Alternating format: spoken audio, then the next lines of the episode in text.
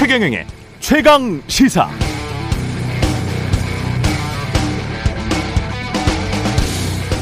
네, 2년도 안 지났는데요. 2020년 11월 이인용 이인영 당시 통일부 장관이 북한에 백신을 나눠주자 부족할 때 나눠주는 것이 진정 나눠주는 것이다 이랬는데 당시 야당이 그랬습니다. 한국 장관이 아니다. 2021년 6월에도 문재인 당시 대통령이 북한이 동의하면 백신을 지원하겠다고 했지만 이후로는 반대가 찬성보다 높다. 특히 국민의힘 지지층이 압도적으로 반대한다고 보도됐었습니다. 추경에 대한 논란도 마찬가지였습니다. 세금 펑펑이다. 선고용이다. 지난 몇 년 동안 신문 지면을 도배하다시피 한 단어들 기억나시죠? 세금 펑펑. 재정 수지에 대해서는 또 어땠습니까? 국가가 한국이 부도난다, 망한다, 베네수엘라 남미꼴 난다 주장하고 받아쓰고 그랬습니다. 그러면서 한국은 결코 그 정도는 아니다. 지금은 더 쓰는 게 좋다는 뉘앙스만 나와도 오용 교수, 오용 언론이 됐습니다. 정치인들 말 바꾸는 건 그렇다고 쳐요. 언론은 그래도 객관적으로 상황을 판단해서 보편적 가치를 위한 일정한 기준을 견지해야 한다고 봅니다. 전 세계적으로 비교해 보면 답이 그냥 나오는 것들, 백신 보급률, GDP 대비 재정 적자 비율도 그렇고요. 한국 자영업의 상황, 한반도 평화를 위한 방향도 그렇습니다.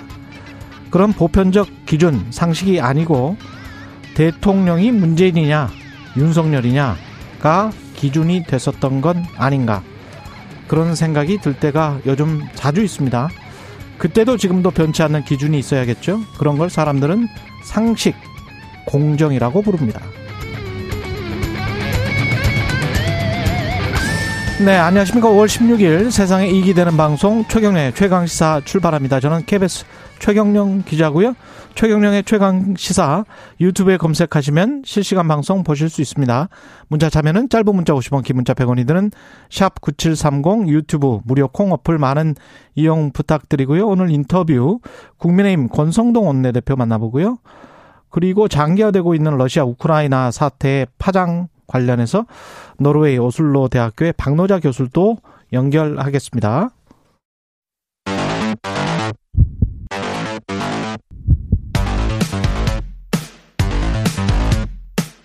오늘 아침 가장 뜨거운 뉴스 뉴스 언박싱 네, 뉴스 unboxing 시작하겠습니다. 김민하 평론가 민동기 기자 나와 있습니다. 안녕하십니까? 안녕하십니까? 예. 북한이 뭐 코로나 확 진자 확진자라는 말을 안 쓰죠. 이게 발열자라고 하죠. 북한은. 그러니까 발열자라고 하는데요. 예. 이게 이제 PCR 검사를 위한 물자가 부족해서 어. 정확한 규모를 북한이 파악하지 못하기 때문에 아마 신규 발열자라는 표현을 쓰는 것 같은데 열나는 사람만 지금 체크하고 있다는 거 아니에요? 그렇습니다. 예. 이게 지난 10일 1만 8천 명 정도 됐거든요. 음. 근데 사흘 만에 30만 명이 육박할 정도로 지금 상황이 굉장히 안 좋은 것 같습니다. 아, 그리고 환자들이 제대로 지금 치료를 못 받아가지고요. 사망하는 경우도 좀 늘고 있는데 북한은 지난 12일부터 전국의 시도군을 지역별로 완전히 봉쇄한 그런 상황인데 워낙 의료 인프라가 열악하기 때문에 에, 생각보다 더 심각한 상황일 수도 있고요. 그래서 정부가 조만간 남북 간 방역 협력을 논의할 실무 접촉을 가질 것을 북한에 제의할 것으로 일단 알려지고는 있습니다. 통일부가 오늘 권영세 장관 취임 즉시 추진하겠다는 그런 방침인데 일단 이런 전통문을 북한에 보내는 방식으로 이제 제안을 할 것으로 보입니다. 관건은 북한이 정부의 방역 지원을 수용할 것인가 이거 아니겠습니까? 그러면 지난번에도 수용을 안 했으니까요. 그러니까 이번에도 여전히 예. 불투명하다 이런 전망이 나오고 있습니다. 음.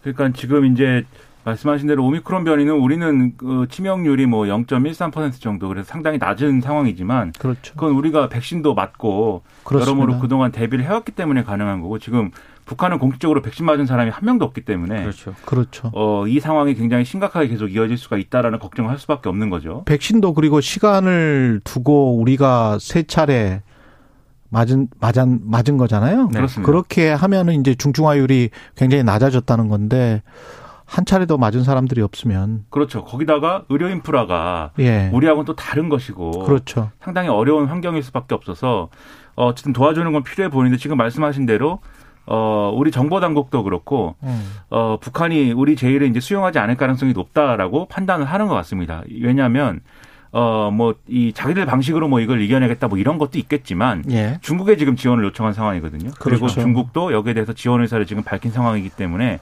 아무래도 중국의 지원을 배경으로 해서 상황을 좀 극복해 보려고 1차적으로 시도하지 않겠느냐라는 전망인데 근데 앞서 말씀드린 것처럼 그걸로 지금 감당 가능한 거냐 이게 이제 의문인 거예요. 음. 어, 중국의 지원을 그렇게 받는 방식으로 감당 가능한 게 아니고 중국도 예를 들면은 지금 백신이나 이런 문제에 대해서 뭐 충분한 어떤 여력을 갖고 있는 것도 아닐 수 있기 때문에 중국산 백신이나 이런 것도 북한이 안 받거든요 지금 안 받는다고 얘기하는 거거든요. 예. 그동안에 이제 지원 의사에 대해서 과거에 아스트라제네카하고 중국산 백신을 안 받은 거잖아요. 이 음. 북한이.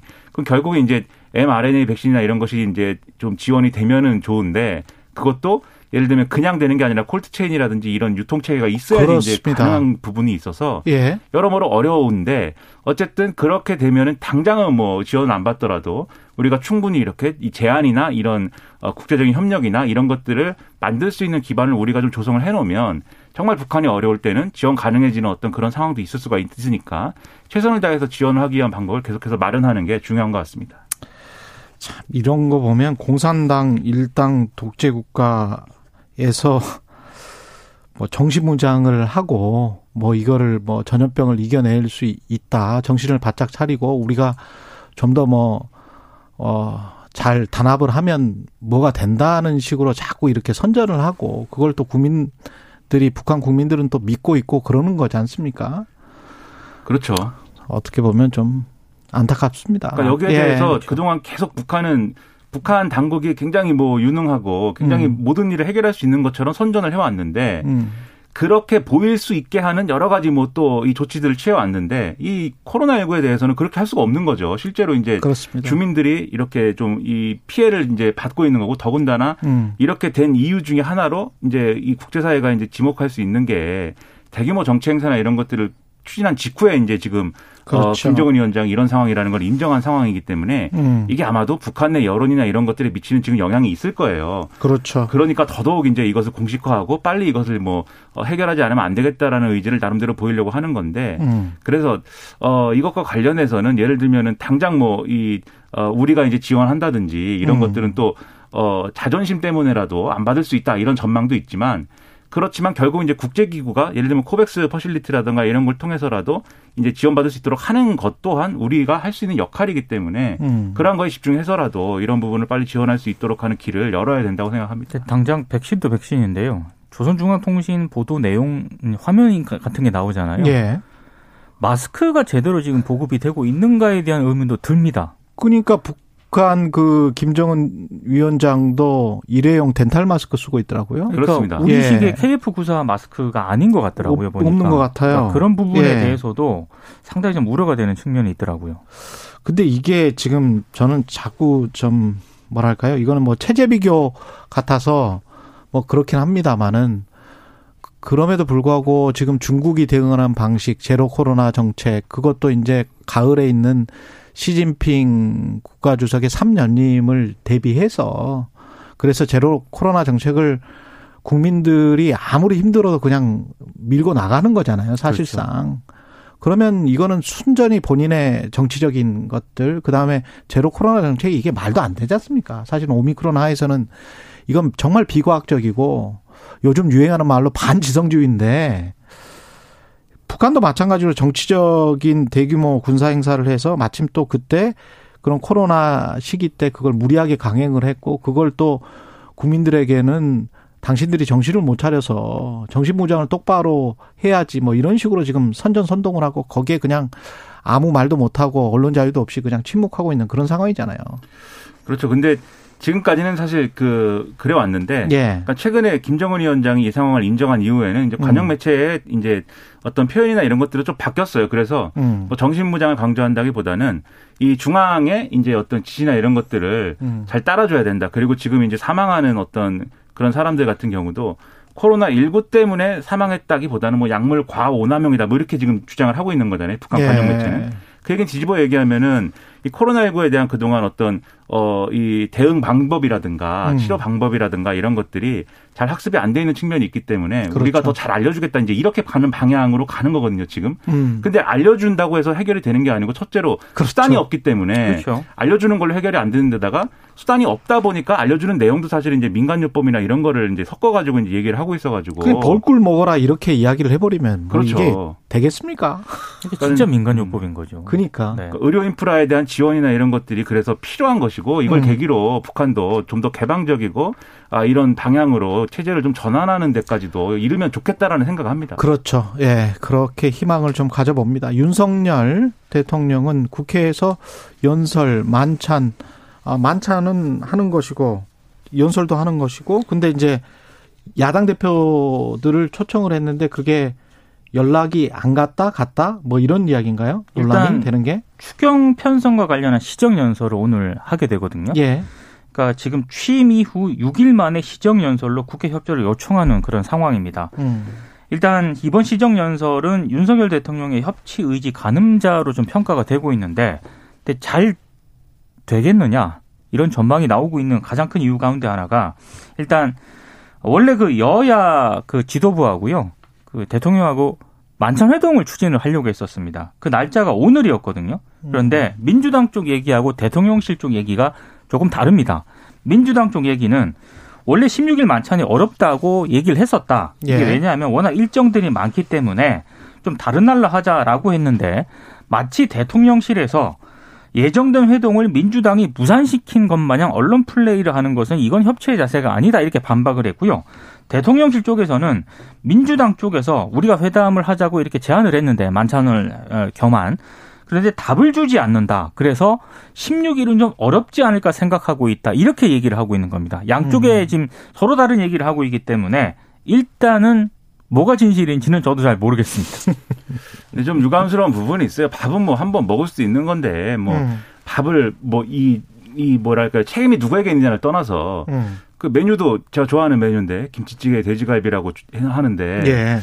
아침부터 배고픈데 예. 네, 그런 단어들이 나오니까 배가 막 고파지는데 어, 그런 걸 이제 좀 소탈하게 먹는 모습도 정치권이 연출할 수 있으면 그것도 국민들에게 뭐 좋은 모습 될 수 있을 거라는 생각도 드는데 어쨌든 간에 이런 뭐 밥도 뭐 같이 못 먹는 상황이 된 거에 대해서는 음. 상당히 좀 어, 유감입니다 저도. 근데 이제 민주당은 어쨌든 지금 국면에서 음. 어, 밥을 같이 먹는 이런 일정을 잡기가 어렵다라는 게 뭐 시간이 안 된다라든지 뭐 이런 거라기 보다는 음. 맥락이 있는 거죠. 그래서 지금 뭐 한덕수 총리 후보자 인준 문제도 그렇고 그 다음에 아무래도 예, 윤석열 대통령이 이제 한동훈 법무부 후보자 임명 강행까지 쭉 이제 갈 것으로 보이는데 조만간 아, 이렇게 갈 걸로 보이는데 그 중간에 이제 밥을 먹고 하고 뭐 하는 게 적절치 않다. 정치적으로 적절치 않다라는 판단을 하고 있는 거고 먼저 일을 처리해야 된다. 그렇죠. 예. 그래서 이 밥을 먹는다고 하면은 그거는 총리 인준안까지 처리하고 나서 먹자라는 게 이제 민주당 얘기인 것 같고 음. 그리고 이 부분에 있어서는 이제 윤석열 대통령은 그게 이제 처리하고 나서 먹는 게 문제가 아니고 그 처리하기 전에 여러 가지 꼬인 문제들이 있잖아요. 인사 문제도 있고 뭐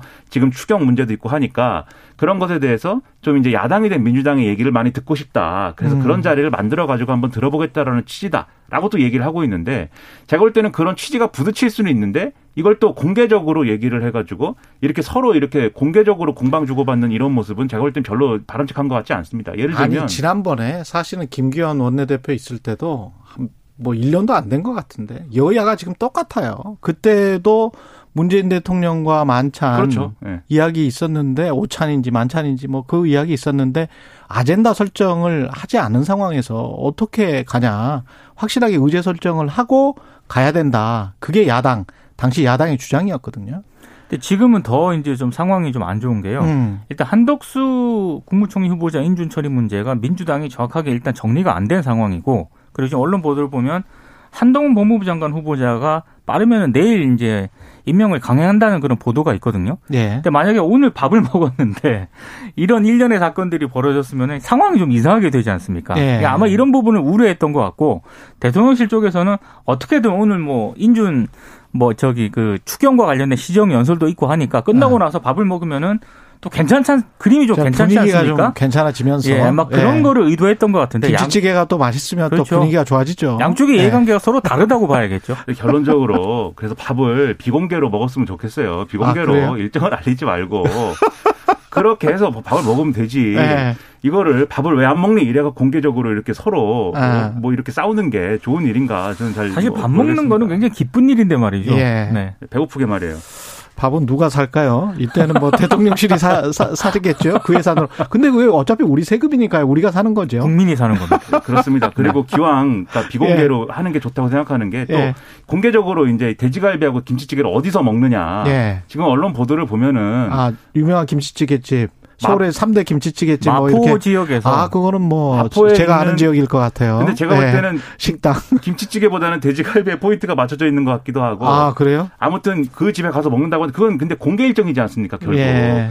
이제 그러면은 역- 정치적 부담이 당연히 걸릴 수밖에 없는 거거든요. 예. 그래서 대통령이 요리도 잘 하니까 대통령실 직접?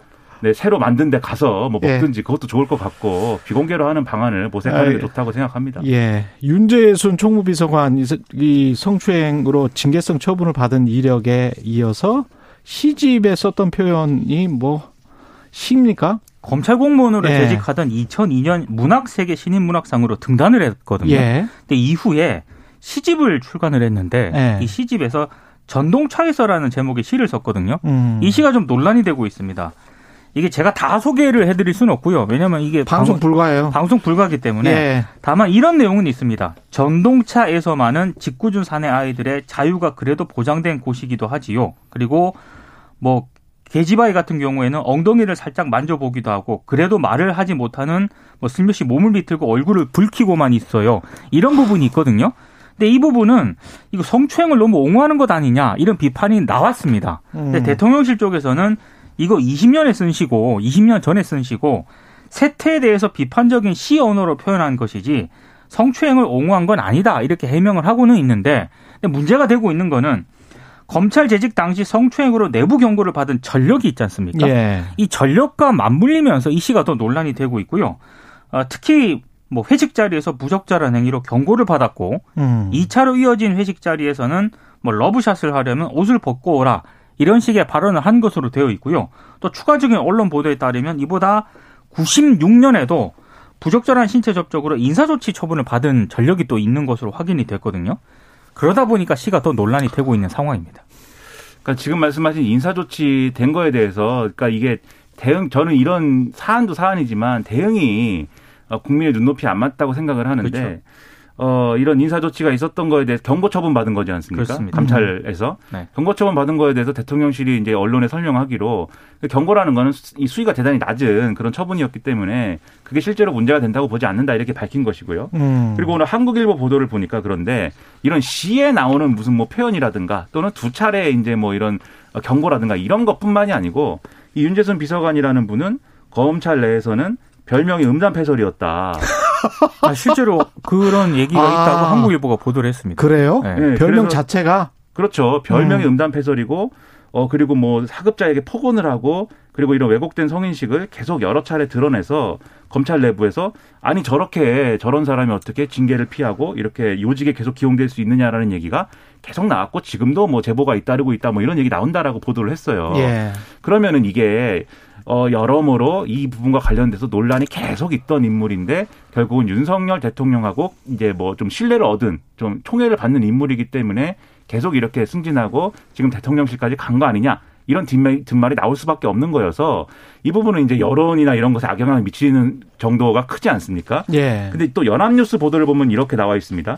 국민의힘 지도부 일각에서 여러 경로로 이런 부정적 평가를 전하면서 우회적으로 경질을 건의했는데 음. 윤석열 대통령이 사람을 그렇게 쓰는 게 아니다라면서 일축한 것으로 알려졌다 이렇게 보도가 나오거든요. 그러니까 이게 사실인지 뭐 체크해봐야 되겠지만 그렇다고 하면 이게 이제 식구 감싸기라는 논란으로 또 번져요. 그러면 지난번에 이시원 검사가 공직기강 비서관도 마찬가지고 네. 여기도 마찬가지고 그다음에 종교 다문화 비서관 본인이 자진 사퇴했지 경질을 한 건 아니거든요.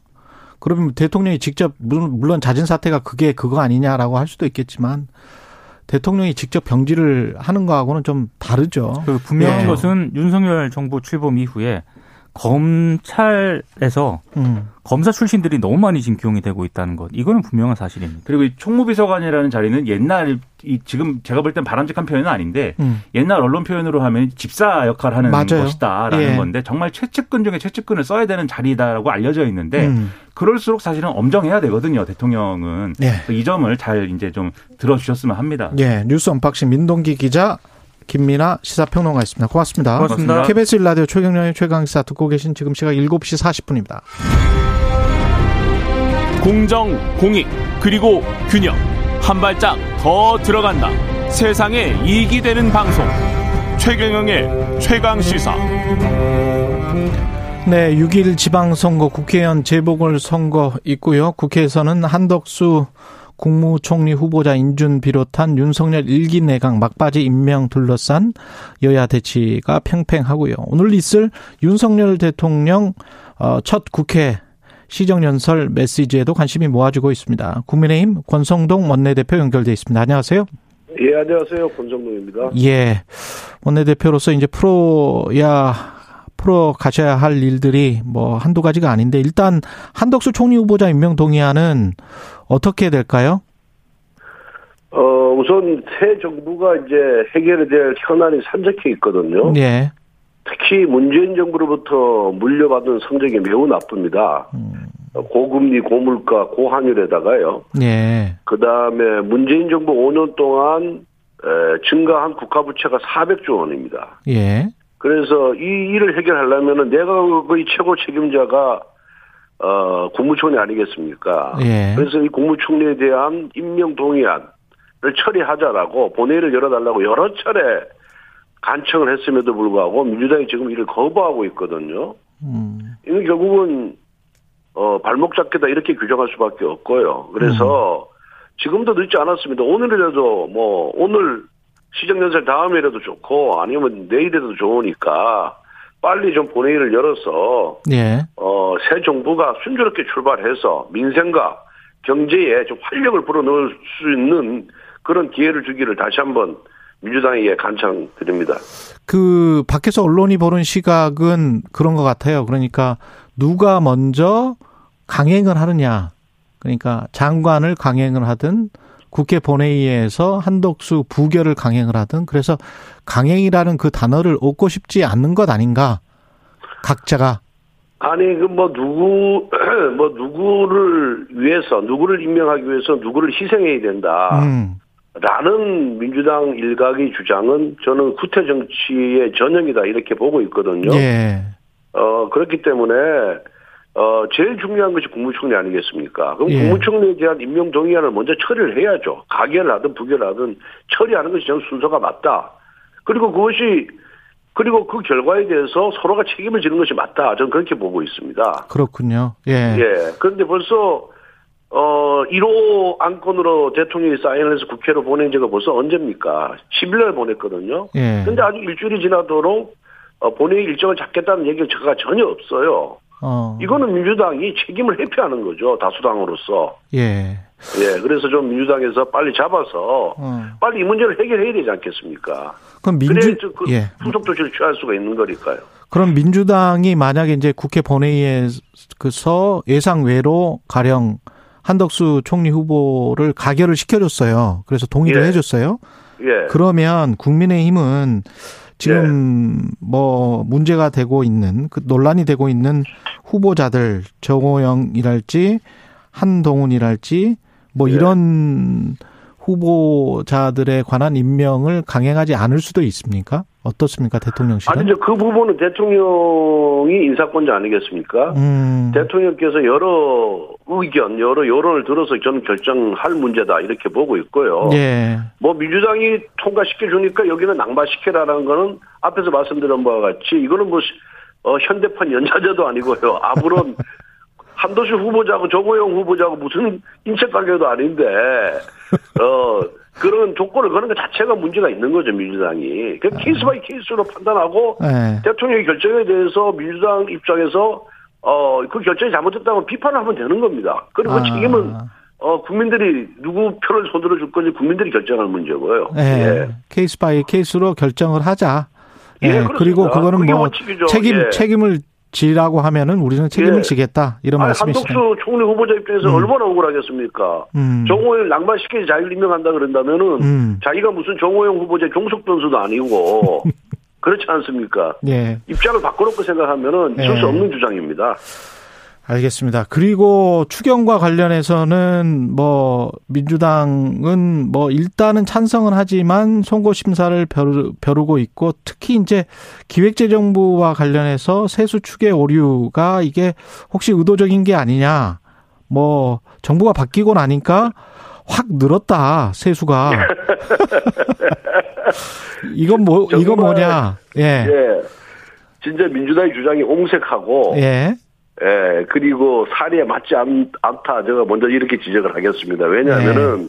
그 세수 추기한 사람이 누굽니까? 문재인 대통령이 임명한 민주당의 홍남기 부총리입니다. 음. 그 홍남기 부총리가 한 것을 어 갑자기 정권이 바뀌었다고 해서 정권이 바뀐 지 이제 며칠 됐습니까?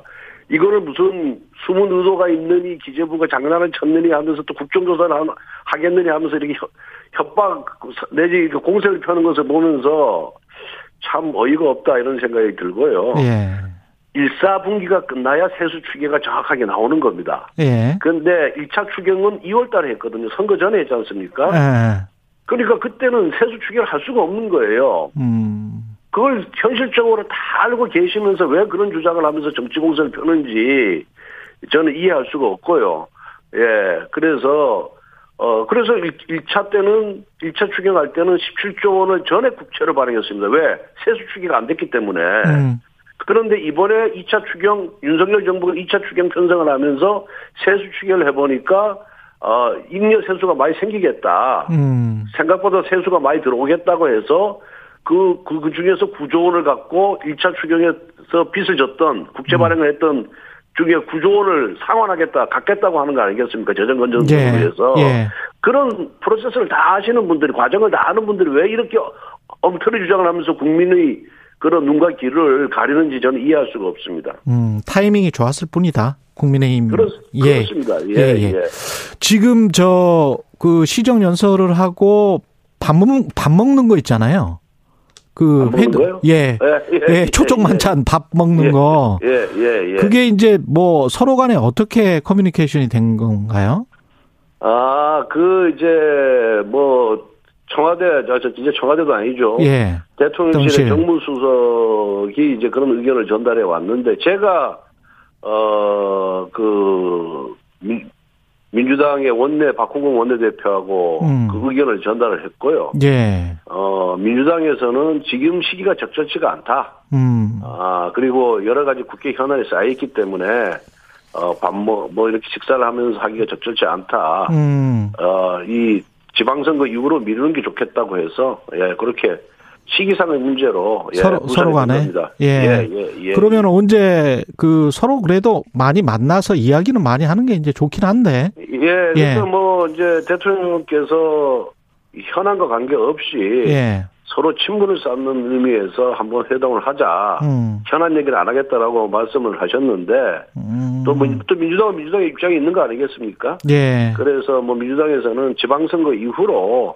그리고 국회 원구성이 제대로 된이 후반기 원구성이 제대로 이후로 하자 그래서 예. 저는 뭐 또 그것도 일리가 있다 그래서 그럼 그렇게 하자 이렇게 얘기했습니다. 예. 예. 그리고 인선에 관해서는 한 가지만 더 그 확인차 그러니까 case by case로 하는 것이지 그리고 절차대로 하는 것이지 총리 후보자 인준 동의안 가결이든 부결이든 하고 그 다음에 차례차례 가자 이게 예. 지금 국민의힘 입장인 거 어떤 그 안에서의 어떤 정치적인 서로 간의 협상이나 뭐 이런 거는 있을 수 없다. 그렇습니다. 예, 예, 예. 아, 혹시 뭐, 누구는 이렇게 하면 어떻게 하는 그 언론에서 지금 생각하는 뭐 이런 거는 이- 있을 수가 없다. 이런 말씀이시죠? 예, 예, 예. 그건 적절치가 않습니다. 예. 예. 알겠습니다. 그리고 대통령실 비서관 관련해서 윤재순 예. 총무비서관 같은 경우에는 그 오늘 뭐 한국일보였나요? 음담 음담 패설이 원래 변명 별명이었을 정도로 검찰 내에서 조금 말이 그리고 성추행 의혹이랄지 뭐, 뭐 이런 것들 때문에 좀 징계를 받고 그랬었나 보더라고요. 예, 예, 예. 이건 좀 그다음에 이시가 이시원 공직기강 비서관도 정직 1개월이면 사실 검찰에서 굉장히 큰 거 아니겠습니까? 예. 그리고 그거는 이제 무고한 시민을 기소를 한 건이어서 이거 같은 경우는 좀 어떻게 생각하세요? 글쎄 제가 사실관계를 정확하게 지금 파악이 안 된 상태이기 때문에 거기에 네. 대한 저희 그런 구체적인 의견을 표시하는 것이 저는 적절치는 않다 이렇게 네. 보고 있고요. 예. 이시원 비서관 같은 경우에는 그게 네. 무슨 저게 서울시 무슨 공무원 탈북 공무원 무슨 그 간첩 사건인데 간첩 조작 사건. 예. 예, 그 증거 조작을 국정원에서 했는데 음. 이시원 검사가 그 증거 조작 사실을 모르고 기소를 했다. 음. 그래서 그런 거기에 대한 이제 도의적인 책임 결과 책임을 지고 아마 징계를 받은 것으로 이렇게 알고 있어요. 이- 그러니까 이시원 비서관 자체가 무슨 그 증거 조작에 가담하거나 예. 알고 묵인했던 사항은 아닌 것으로 그렇게 알고 있고요. 예. 어, 총무비서관 같은 경우에는 제가 정확하게 사실관계를 예. 예, 모르고 제가 들은 바가 없어서 음. 예, 제 의견을 얘기하기는 지금 단계에서는 좀 부적절하고 뭔가 좀 사실관계를 가 명확하게 밝혀진 후에야 예. 어, 제 입장을 얘기하는 것이 맞다 이렇게 보고 있습니다. 근데 지금 말씀하시는 거 대부분 사실관계는 맞는데 딱 그 워딩 하나 기소 단계에서는 아니었고요. 공소 유지 단계에서 사실은 국정원이 조작을 하고 그거를 묵인했는지 방조했는지를 모르겠다는 게 지금 어 이시영 검사의 혐의였거든요. 정직 일교를 제가 당한 게. 언론에서 저도 언론으로 봤는데 예. 어 그게 기소 단계는 아니고 재판이 아, 물론, 한참 진행 예, 뭐 재판- 진행되다가 예, 공소 유지 단계에서 단계에서 예. 증거 조작 국정원에서 했는데 그거를 그 증거 조작 현 여부를 제대로 왜 몰랐느냐 아 이런 거 것으로 알고 있습니다. 뭐 묵인하거나 묵- 묵인했으면 당연히 저 범죄행위를 처벌을 받아야죠 검사가. 예, 알겠습니다. 그건 아닌 걸로 알고 있습니다. 예. 예, 지방선거는 지금 뭐 국민의힘은 아홉 곳, 어, 민주당은 여덟 곳 승리하겠다라고 하는데 지금 판세로 봤을 때는 어, 어떻게 보세요? 국민의힘이 저 여론조사 나온 걸로 보면은 좀 유리한 것 같기도 하고요. 글쎄 뭐 여론이라는 것이 이제 계속해서 이제 변동이 있으니까 예. 여론조사 결과를 갖고 뭐 결과를 예측하기는 쉽지는 않은데 예, 어, 저희들 입장에서는, 어, 중앙 권력은 교체됐지만 지방 권력은 다 민주당의 거의 대부분 수중에 있잖아요. 예, 그래서 이것이 교체돼야 진정한 정권 교체가 이루어지는 것이 아니냐. 어, 이렇게 저희들은 생각을 하고 있고 또, 이 지방 권력과 중앙 권력이 어느 정도 균형을 맞춰야지, 음, 어, 좀, 뭐, 좀 수건 사업 해결에도 지방의 수건 사업 해결에도 좋고, 또 지방 권력에 대해서도 감시와 균형의 원리가 작동이 돼서 부정부패를 축소할 수 있다. 좀 더 투명한 행정을 유도할 수 있다. 이렇게 보고 있거든요. 예, 그래서, 어, 저희들은 뭐, 이 목표를 향해서 꾸준히, 어, 캠페인을 하고, 그리고 또 음. 앞으로 나아가겠다는 말씀만 드리겠습니다.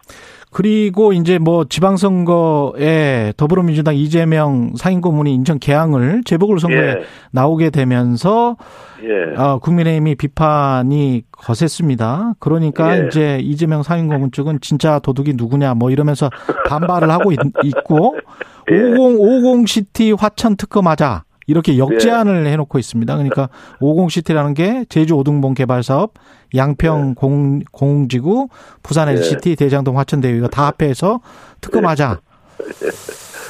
그 다음에 이제 뭐뭐 불체포 특검과 관련해서도 서로 간에 지금 이야기가 예. 나오고 있고요. 우선 특검은 음.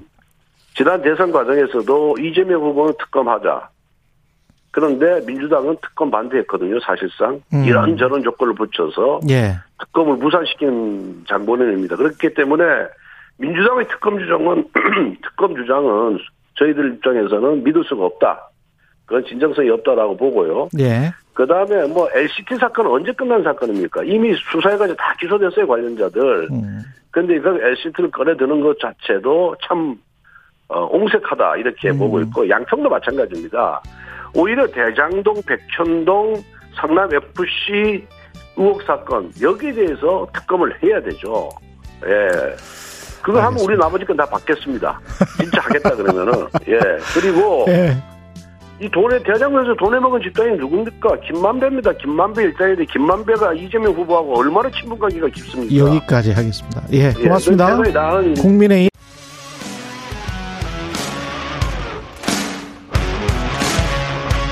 오늘 하루 이슈의 중심 최경영의 최강 시사. 변방에 머물러 있는 인천 정치의 새 변화를 일으키겠다. 인천시장 후보들 차례로 만나보고 있는데요. 오늘은 정의당 이정미 인천시장 후보 만나보겠습니다. 안녕하세요. 네, 안녕하세요. 이정미입니다. 예, 최초의 여성 인천시장 노리고 계십니다. 출마의 변부터 들어보겠습니다. 인천은 제가 유소년기를 보내고 자란 곳입니다. 사회 변화를 꿈꾸면서 사회 운동을 시작한 삶의 터전이기도 한데요. 인천에서 자라고 인천이 키운 정치인인 제가 인천의 변화를 제대로 이뤄보고 싶다는 소망을 가지고 도전하게 되었습니다.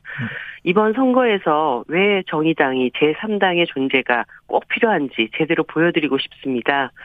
어, 지난 TV 토론에서 싸우는 대결 정치에 염증을 느끼는 많은 시민들께서 이정미가 제시하는 인천의 미래 가능성을 여는 대안에 많은 공감을 주셨습니다. 앞으로 돌봄 특별도시, 녹색 발전 도시, 국제 국제 교류 중심지로서의 대안을 확실히 다져나가면서 협치와 협력의 정치를 열어보겠습니다. 제3당의 존재가 왜 필요한지 그걸 이제 보여주겠다 이렇게 말씀을 하셨는데 왜 필요할까요? 지금 현재 한국 정치에. 어, 지금 수년간 사실 대한민국이 정치적 내전 상태이지 않았습니까? 상대방을 네. 쓰러뜨려야 내가 산다라고 하는 이런 프레임이 정치권 안에서 굉장히 강하게 작동하고 있습니다. 음. 어, 제3당의 존재가 있어야 협력할 수 있는 정치로 정치 구조가 변화할 수 있다는 확신을 가지고 있습니다. 음. 박남춘 현 인천시장 있고 유정복 국민의힘 후보 있고 그런데 두 분 모두 다 시장을 경험을 했었어요. 네. 예, 어떻게 보십니까? 시정은 두 사람이 했던 시정은 어땠다라고 평가를 하세요? 예, 물론 두 분이 행정 경험도 있고 또 인천에 대한 애정도 많으신 분입니다. 그런데 예. 어, 인천은 세계 관문으로 지금 미래로 뻗어나가는 도시입니다. 어, 중앙 정치에 기속되거나 변방 정치에 머물러서는 안 되는데요. 음. 우리 유정복 전 시장님 예전에 박근혜 정부 시절 중동 외교에 기속돼서 검단 스마트 시티 사업 실패했던 경험이 있습니다. 음. 그리고 지금의 어, 박남춘 시장 후보님도 이재명 후보 선거에 기대는 듯한 모습을 보여주고 있습니다. 인천의 독자적인 정치력을 더 보여줘야 할 때가 아닌가 저는 그렇게 생각하고 있습니다. 그 박남춘 후보 같은 경우에 이재명 그 상임 고문의 어떤 그 정치력에 기대는 것 같은 모습을 보여주고 있다. 구체적으로 어떤 모습일까요? 그게? 어, 일단 이재명 지사, 어, 이재명 후보가 개항을에 예. 출마하면서 어, 민주당의 지지층을 거기서 결집시키고 음. 어, 그것을 통해서 인천시장 선거를 돌파하겠다라고 하는 모습 뭐 이런 거는 어, 인천 시민들이 다 보고 있으시죠. 그런데 음. 제가 이번에 출마하면서도 말씀드렸지만 이번 지방선거가 대선의 연장전이 되는 것에 대해서 강한 우려를 가지고 있습니다. 네. 각각의 지방 정책을 가지고 정책 대결의 장이 돼야 되는데 음. 또다시 대선 때 논쟁이 소환되고 어, 지방선거의 본래 의미가 퇴색되지 않을까 그런 걱정을 많이 가지고 있습니다. 정의당 입장에서는 그 선거할 때마다 이런 것들 무슨 뭐 단일화 압박이나 뭐 이런 게 굉장히 식상하고 지겨우실 것 같은데요. 그 이번에도 있습니까?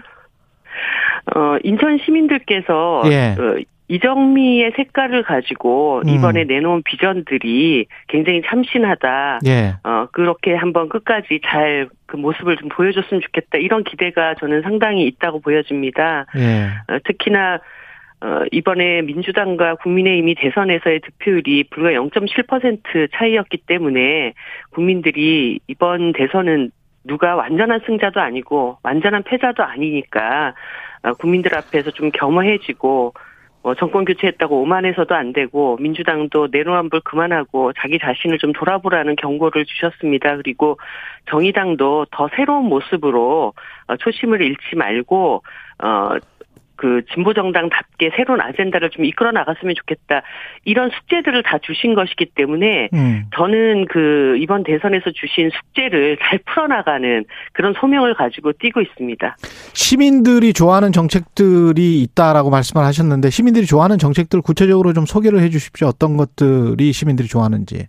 가장 중요하게 네. 제가 돌봄 특별 도시를 말씀을 드렸습니다. 음. 인천의 외향적인 성장과 또 실질적인 시민들 사이에 이 틈을 제대로 메꿔서 많은 시민들이 내가 정말 도움이 필요할 때 인천시정이 내 손을 잡아주는 굉장히 따뜻한 정치를 바라고 있습니다. 그런 점을 어 좋아하시는 것 같아요. 이정미가 얘기했던 돌봄 특별도시에 대한 그리고 음. 어, 인천시의 발전 비전과 관련해서 사실 인천이 1.5도시 특별 보고서를 채택했던 도시입니다. 기후 정의의 문제라든가 그리고 어 서해 평화 지대로서의 인천의 역할 어 그래서 세계 평화의 아젠다의 중심지가 돼야 되고 또 어, 국제공항과 항만이 있는 도시이기 때문에 굉장히 많은 세계인들이 인천을 통해서 대한민국을 보게 됩니다. 여기에서 어, 국제교류 중심지로서의 어떤 MICE 산업 개발이라든가 이런 것, MICE 산업의 발전이라든가, 어, 녹색 환경을 중심으로 하는, 어, 성장, 어, 동력을 이렇게 새롭게 창출해내겠다라는 이런 약속이라든가 이런 것들이, 어, 정의당이 인천에 대해서 굉장히 많은 고민을 하고, 어, 인천을 이렇게 변화시키겠다라고 하는 확고한 어떤 비전이 있다. 이렇게 봐주시는 것 같습니다. 그렇군요. 그 수도권 매립지가 인천 같은 경우는 굉장히 큰 이슈잖아요. 네. 예, 이 해법이 뭐라고 보세요? 어, 일단 그 두 전현직 인천시장께서 지금 상당히 내탓 공방을 오랫동안 하고 계십니다. 그런데 음. 저는 이런 정치적 공방보다 이 문제를 실제로 어떻게 풀 것인가에 대한 해법이 더 중요하다고 보는데요. 어, 유정복 후보의 경우에는 수도권 매립지 공사 인천 이관을 대안으로 계속 말씀을 하고 계시지만 이 서울 경기권을 포괄하는 어, 공사가 인천으로 오게 되면 그 짐도 함께 떠안는 것 아닌가. 그래서 저는 차라리 그것을 해법으로 얘기하신다면 경기, 인천, 서울 이 수도권 매립지를 분할해서 각각 해결할 주체를 만들어야 된다 이렇게 제시했어야 되지 않은가 지적을 드렸습니다. 음. 어, 박남춘 후보의 경우에는 어쨌든 네 개의 공적 기관이 합의를 한 사항이 있습니다. 그렇다고 한다면 인천시만 일방적으로 종료해서는 이 사자 합의라고 하는 이 틀을 깨기가 어렵습니다. 당시에 네 곳의 그 박 시장 님이 어, 집권하던 시절에 정부도 민주당, 서울, 경기, 인천 다 민주당 정부였습니다. 그랬다면 오히려 사자 재협상을 제대로 이끌어냈어야 되지 않는가 이런 말씀을 좀 드렸고요. 어, 저는 지방선거 이후에 어, 즉각적으로 정부를 포함한 사자 재협상을 바로 시작하자. 그리고 어, 지금 가장 큰 문제는 매립할 쓰레기 양을 줄이 어떻게 줄일 것인가를 함께 논의를 해야 된다. 음. 어, 그리고 수도권 매립지로 들어오는 매년 800억 원 정도가 있습니다. 이것을 통해서 어, 폐기물 재활용 일자리를 대폭 확대해서 근원적인 어, 폐기물 정책에 대해서도 더 깊숙이 접근해야 된다. 이런 세 가지를 말씀을 드립니다. 그 아까 뭐 기후 정의도 말씀을 하시고 돌봄 관련해서도 이야기를 하셨고 돌봄 특별도시 이야기도 하셨는데 그 시민들이 좋아한다고 아, 말씀을 하셨지만은 다른 후보들 같은 경우에 특히 이제 두 거대 정당의 후보들은 주로 인천이든 어디든 간에 뭘 만들어주고 지어주고 뭐 깎아주고 세금 깎아주고 뭐 이, 이런 거 많잖아요. 네. 예. 근데 이제 정의당은 상대적으로 그런 게 뭐 적죠. 어 그렇게 어, 생각을 하셨죠. 근데 예. 이정미가 이번에 내놓은 안들을 보면서 예. 아 정 어, 이정미도 정의당도 아, 그런 문제에 관심이 없는 정당이 아니고 상당히 구체적이고 대안적인 설계가 어, 마련돼 있다 이렇게 보십니다. 예를 어. 들어서 어 개발 성장의 이슈를 저는 친환경을 네. 넘어서 필환경 인천 도시를 만들자라고 하는 것으로 연결시키는 녹색 발전 비전을 냈습니다. 아. 그러니까 인천이 어, 세계인이 처음 마주대하는 얼굴입니다. 그렇기 예. 때문에 이제 청정 도시로 변모시키면서도 인천의 발전을 지속 가능하게 만드는 그런 대안을 제시를 했습니다. 예를 들어서 어, 인천의 GM 한국 GM의 경우에 네. 지금 이제 내연차 산업이 어, 사형화되고 있는 이런 상황이지 않습니까? 그런데 네. 어, 인, 어, 정부가 지금 8천억이 넘는 공적 자금을 투자를 한 상태에서 이 공장은 폐쇄 기로에 놓여 있습니다. 저는 그렇죠. 이 네. 부분을 과감하게 미래차 산업 기지로 전환시켜서 새로운 성장 동력도 만들고 또 미래 녹색 산업에 어, 중심으로 다시 키워나가자 이런 말씀도 드렸고요. 음. 어, 그리고 아까 말씀드렸던 MICE 산업을 중심으로 해서 많은 세계인들이 인천에 모여들고 그리고 어, 인천 전 지역을 트램 노선으로 연결을 시켜서 단순히 신도시뿐만 아니라 원도심의 어떤 전통과 문화도 함께 즐기면서 어, 많은 청년 예술인들이 인천으로 들어올 수 있도록 하는 과정이라든가 어, 케이팝 문화나 그리고 지금 한국의 K 어, 드라마, K 영화에 대한 세계인들의 관심이 굉장히 높기 때문에 인천에 대규모 세트장을 형성을 해서 문화를 중심으로 사람을 중심으로 새로운 먹거리를 창출해 나가는 이런 계획을 가지고 있습니다. 윤석열 정부 출범하고 뭐 이제 한 일주일 안 지났네요. 그 어떻게 보세요? 내각 인선부터 집무실 이전 쭉 있었는데 새 정부에 바라는 점도 궁금하고요. 예, 윤석열 정부는 이제 국민의 어, 지도자가 된 겁니다. 윤석열 예. 대통령께서 그렇기 때문에 이제 가진 권력을 어떻게 쓸 것인가에 대한 패러다임이 좀 바뀌어야 됩니다. 이전에는 뭐 선거에 이기기 위해서 어, 적대적인 어떤 대결 정치를 했다면 지금은 가진 권력을 국민들을 어떻게 편안하게 만들 것인가에 모든 초점을 둬야 됩니다. 음. 어, 밀리면 안 된다. 혹은 뭐 민주당 너네도 그러지 않았냐. 이런 그 생각을 가지고는 과거에서 미래로 한 발짝도 나갈 수가 없습니다. 음. 어, 국민의 여론을 제대로 살피고 협력의 정치를 위해서 내가 가진 것을 하나를 더 내려놓을 수 있는 이런 통큰 어떤 정치 가 반드시 필요하다 그런 말씀을 드리고 싶습니다. 지금 윤석열 대통령의 이제까지 행보는 어떻게 보세요? 패러다임이 바뀌고 있다 또는 안 바뀌었다? 상당히 실망스럽죠. 예. 예를 들어서 어, 그 이전 정부에 대해서 공정과 내노란불이라고 하는 비판을 강하게 하셨습니다. 그 중에 핵심적인 내용 내용이 소위 얘기하는 그 부모 찬스를 통해서 우리 청년들의 어떤 사다리를 걷어차는 이러한 어떤 그 정치인들의 행위에 대한 비판을 굉장히 강력하게 하시지 않았습니까? 예. 그런데 정호영 인사 과정에서 여전히 이것을 어떤 정치적인 어 패러다임만을 가지고 어 밀리지 않겠다라고 하는 이런 태도를 계속 보이신다면 음. 어 윤석열 정부도 당신들이 그 이 정부가 이전 정부에게 비판했던 것과 무엇이 다르냐 이런 비판 앞에 직면할 수밖에 없다 이런 말씀을 드립니다. 그때 배진교 대표랑 그 이야기 들었을 때는 에게 이야기 들었을 때는 death note 민 정의당의 death note가 있었는데 그 네 명이었나요? 그거는 아직도 유효합니까? 네, 지금 그게 아마 인사청문회 이전에 예. 그, 어, 불거졌던 여러 가지 문제들을 가지고 의원단들 음. 안에서 논의됐던 것으로 알고 있는데요. 예. 여전히 뭐 정호영 그다음에 어 지금 이슈의 중심으로 잘 들어서 있지 않지만 김현숙 여성부 장관이라든가 이런 문제들에 대해서는 어 지금 음. 윤석열 정부에 결단해야 된다라고 강력하게 얘기하고 있습니다. 네. 예. 진보 정당으로서 그 특히 이제 현실 정치에서 뭐 표를 받는데 굉장히 고민이 많으실 것 같아요. 어떻습니까? 마지막으로 음. 어떤 정, 정의당의 역할, 정체성에 대한 숙제. 많은 국민들께서 정의당이 참 잘해줬으면 좋겠다. 음. 이제 제3당은 정의당 하나 남지 않았냐. 이런 마음이십니다. 그것은 어떻게 보면은 어, 상당한 안타까움이시기도 하고 또 어떤 면에서는 기대만큼 제대로 해주지 못해서 화가 나시는 부분들도 있다고 봅니다. 그래서 제가 이번에 인천시장에 도전을 하게 되었습니다.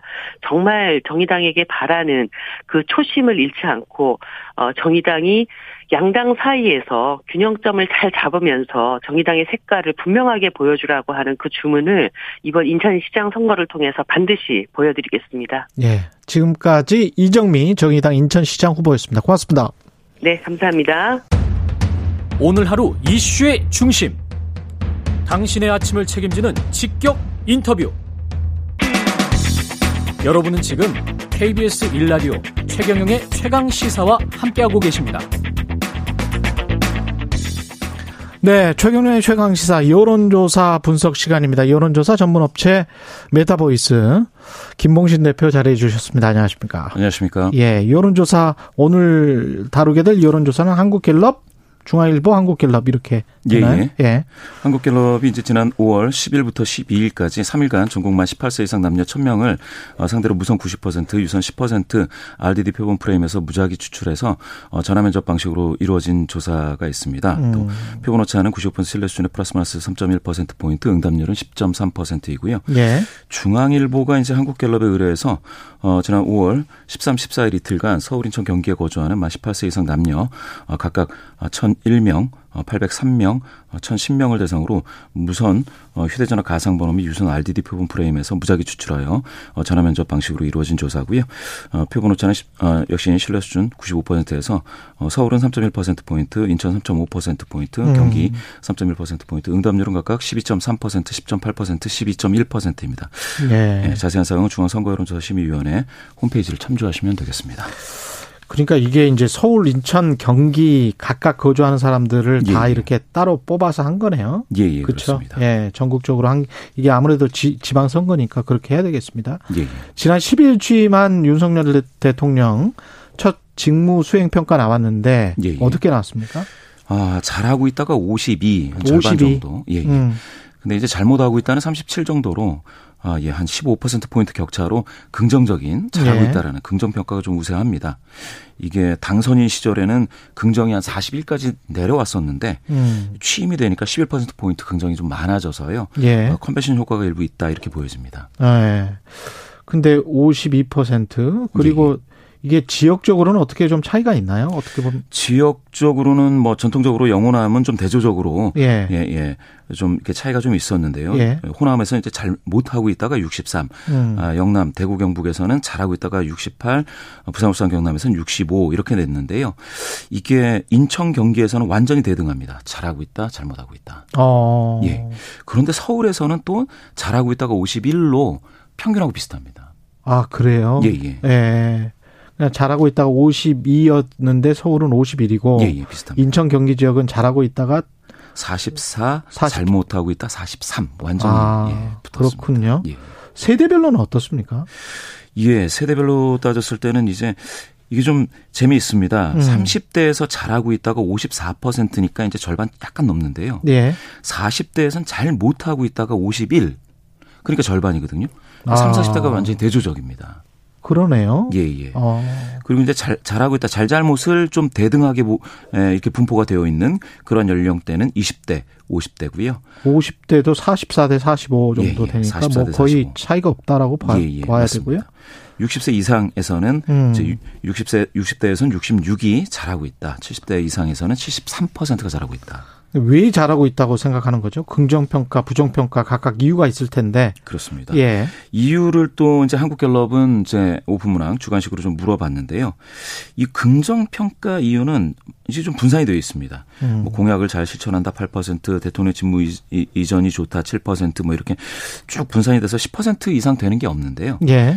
부정평가, 잘 못하고 있다라고 평가하는 사람들 중에서는 집무실 이전에 대한 그 부정평가 이유로 드는 비율이 예, 30%. 높군요. 예. 예. 인사 문제가 17%. 공약 실천이 미흡하다 10% 이렇게 두 자릿수가 쭉 한 세 개로 정리되고 있습니다. 지난번에 나오셔서 말씀하셨을 때랑 이 집무실 이전이랄지 인사 문제랄지 이런 거는 똑같은 것 같습니다. 그렇습니다. 그러니까 부정평가를 하는 예, 예. 그런 응답자들 중에서는 맞습니다. 집무실 이전과 인사 문제는 계속 예. 예. 계속 크게 나오고 있습니다. 앞으로의 전망은 어떻습니까? 예, 예. 이게 이제 지금까지는 평가였는데 예. 그럼 5년간 직무 수행을 잘할 것 같으냐라는 음. 저, 저, 전망에서는 예. 그래도 이제 전망까지는 이제 박하게 예. 응답하기가 좀 그랬는지 음. 잘할 것 같다가 이제 10명 중에 6명이 60%고요. 음. 잘 못할 것 같다가 28%에 머물렀습니다. 예. 음, 그러니까 앞으로는 그래도 조금 조금씩은 나아질 거야. 이렇게 예, 아직까지는 예. 이제 기대를 갖고 있다. 예, 그렇습니다. 근데 이제 직무 수행 전망이 이때쯤 되면 취임 직후인데. 그렇죠. 다른 역대 대통령들 같은 경우는 굉장히 높았던 기억이 있는데. 그렇습니다. 52%라는 이 숫자가 어느 예. 정도인 건가요? 평가는 52, 전망은 60인데요. 장기 전망은 60. 예, 5년간. 예. 예. 예. 60이라고 60이라고 60. 하면 다른 대통령하고는 차이가 좀 있습니다. 예. 이게 사실은 요 비슷한 문항으로 이제 한국갤럽에서 비교를 해주고 있는 게 음. 김영삼, 이명박, 박근혜, 문재인 대통령인데요. 아 여기 쭉 다 있네요. 예, 예. 예. 이명박, 박근혜 대통령이 약간 이제 김영삼이나 문재인 대통령 전 대통령보다는 좀좀 좀 잘할 것이라는 전망이 조금 적어서 적었지만 80% 정도 되는 79였습니다. 79, 79였어요? 예, 예 79, 예. 79. 근데 거의 80%. 80입니다. 예. 그런데 이제 윤석열 어, 현 대통령은 60이니까 이게 음. 거의 20% 포인트 격차거든요. 상당히 크죠. 김영삼 대통령은 85. 문재인 대통령은 뭐 당선 직후 취임해서 그런지 87. 이게 상당히 이, 이 그렇군요. 긍정 기대가 높았습니다. 인수위가 없었으니까. 예, 예. 그렇습니다. 그리고 그 탄핵 정국 이후에 이제 대통령이니까 예. 그때 기대감은 굉장히 높았었고요. 예, 예, 예. 맞습니다. 그런 저런 거를 생각을 한다고 하더라도 정상적인 과정이었던 이명박 박근혜 대통령 보수 정권의 대통령보다는 한 20% 포인트 정도 예, 예. 예 낮네요. 예, 예, 그렇습니다. 이거는 어떻게 봐야 될까요? 연령대별로도 어떤 차이가 있습니까? 이 응답자에는? 이, 이 연령대별로도 차이가 예. 있는데요. 예. 그런데 에, 60%라는 숫자 자체는 굉장히 음. 그좀 어, 사실은 잘잘못을 비교하면 잘할 음. 것이다라는 게 좀 어, 상당히 그 많은 편이라서 음. 40대에서는 잘할 것이 43, 못, 잘 못할 것이 44. 라고 음. 나와서 대등한데 나머지 연령대에선 잘할 것이 50%를 많이 넘었습니다. 아, 그렇군요. 예. 예. 이게 이제 허리 세대에서 예, 허리 세대 40대, 예, 예. 50대가 예, 예. 예, 그런 그런 생각을 가지고 있습니다. 비판적인 생각을 가지고 있는 것 같고. 예. 정당별 지지도는 어떻습니까? 정당별 지지도가 이게 사실은 더불어민주당이 음. 10% 포인트 지난주에 40일이었다가 이번에 30일로 10% 포인트 하락했고요. 예. 어, 국민의힘은 지난주 40에서 45, 그러니까 5%포인트 높아져서 두 당의 격차가 오차 범위를 넘는 14%포인트입니다. 정의당은 음. 한 5%고요. 어, 요 정도의 에, 격차가 나타나는 거는 어, 새 정부 출범 컨벤션 효과라고 볼 수 있는데요. 그러네요. 예. 다른 집권 여당 프리미엄이 그렇습니다. 있겠습니다. 예. 예, 집권 여당이 돼서 그런데 이 컨벤션 효과가 예전보다는 그렇게 세지는 않은 것 같아요. 음, 예전보다는. 예전보다는. 예, 예. 예. 예전에는 그, 뭐, 그 문재인 대통령 당선했을 때는 당선됐을 때는 전 대통령 당선됐을 때는 민주당 지지도가 뭐 50%를 넘는다던가 음. 이렇게 좀 세게 나타나는데 그때보다는 약하지만 음. 그래도 출범 컨벤션이 상당한 충격이고요. 한국갤럽은 이거에 대해서 보수 정당 지지도가 7년 6개월 만에 최고치다. 그렇겠습니다. 예, 예. 예. 그렇게 예, 좀 밝혔습니다. 그래서 예. 어, 상당히 이 국민의 힘으로서는 그래도 조금 어깨에 힘이 좀 들어가는 상황입니다. 음. 한동훈 법무부 장관 후보자 그 예. 주요 이슈 인선 내각 인선과 관련해서는 여론조사 어떻게 나왔는지도 궁금하고요. 한동훈 예. 예. 정호영 같이 볼까요? 예, 예. 예. 한동훈 법무부 장관으로 지명한 바에 대해서 적합하다라는 응답이 44, 적합하지 않다가 36. 음. 예, 예. 그래서 어 지금 어 뭡니까 8% 포인트가 긍그 적합하다. 적합하다. 예, 예. 네. 그러니까 우세한데요. 이게 지난 4월 3주 대비해서는 긍정응답이 6% 포인트 더 많아진 겁니다. 어. 한동훈에 대해서는 인사청문회를 보고 예, 예. 오히려 긍정응답이 많아졌다. 예, 예, 예. 조금 많아졌는데요. 예. 어, 정호영 보건복지부 장관 지명에 대해서는 긍정응답이 24%로 상당히 좀 아, 예, 저조한 상황입니다. 음. 부정답이 45니까요. 예. 예, 예, 상당한 차이가 있습니다. 그대로 만약에 강행을 하면 조금 정권 초기에 발목이 맞습니다. 잡힐 수도 있겠습니다. 예, 예, 맞습니다. 여론을 보면 여론 자체는 예, 예 좋지 않습니다. 인사청문회에서 뭘 국민들이 많이 봅니까? 이게 가장 용납할 수 없는 문제 이런 예. 거를 또 따로 물었습니다 이번에. 예, 예. 예. 가장 그 용납할 수 없는 문제 두 개까지 응답을 받았으니까 좀 음. 이제 합치면 퍼센트가 좀 커지는데요. 탈세라든지 재산 증식 문제에 아, 싫다. 이게 52 재산 증식 탈세. 예. 여기에 이제 두 번째로 많이 나온 게 부동산 문제거든요. 또 비슷한 그 맥락으로 좀 볼 수가 있겠습니다. 그래서 이게 35 나왔고요. 그 다음에 이제 입시 취업 문제가 32인데 재밌는 거는 18에서 29세 청년층에서는 어, 물론 이제 탈세하고 부동산 문제도 51호 많이 나왔지만 음. 부동산 문제 44, 입시 취업 문제 또 44로 해서 아, 이쪽에서 또 청년들의 관심사는 입시라든지 취업 문제에 그렇죠. 아빠 찬스 문제라든지 이런 거에 굉장히 좀 분노하고 있는 그런 마음을 읽을 수가 있었습니다. 문항이 근데 지금 약간 좀 묘하네요. 탈세 같은 경우는 명백하게 사람들이 뭐 싫어할 내용인데 예, 예.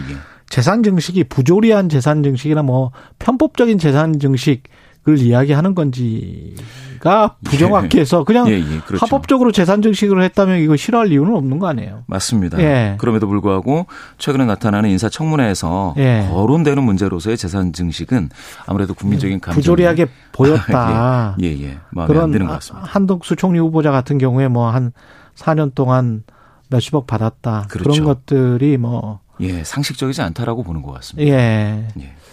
그 다음에 이재명 전 지사, 안철수 전 대표, 예, 예. 전 인수위원장, 예, 뭐 예. 국회의원 보궐선거 출마를 했는데요. 예, 예. 이에 대한 여론도 지금 갤럽이 조사를 해봤습니다. 예, 예, 맞습니다.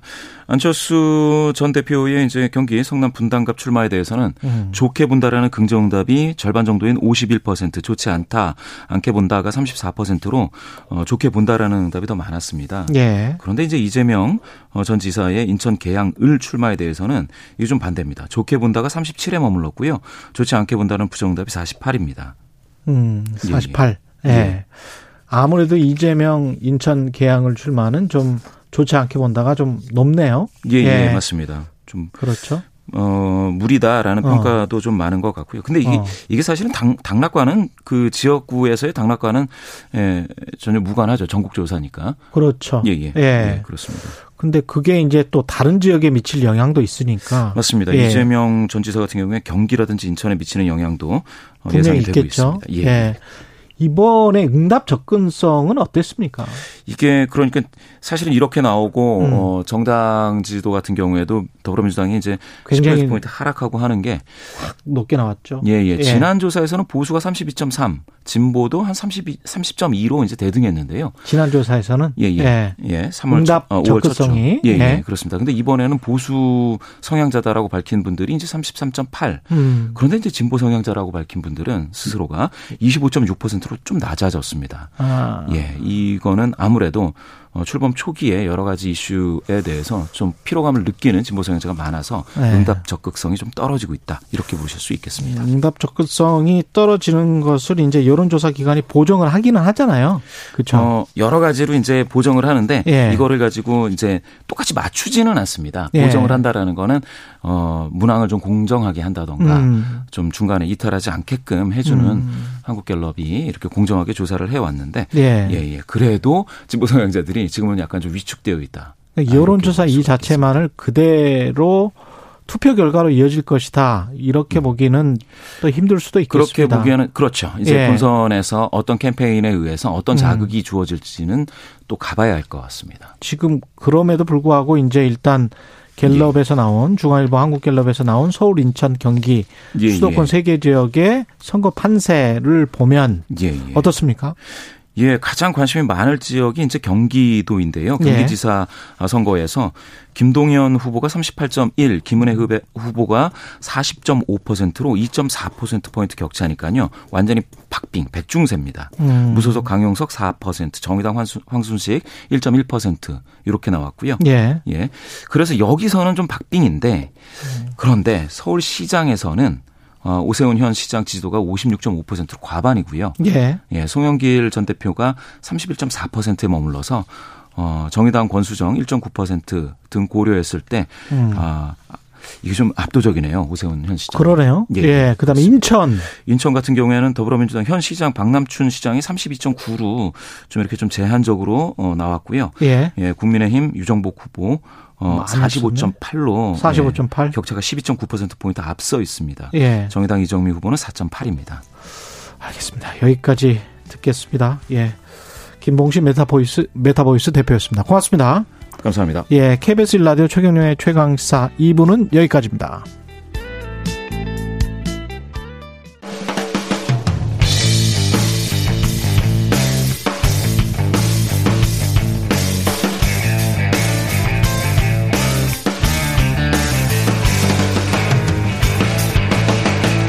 최경영의 최강 시사.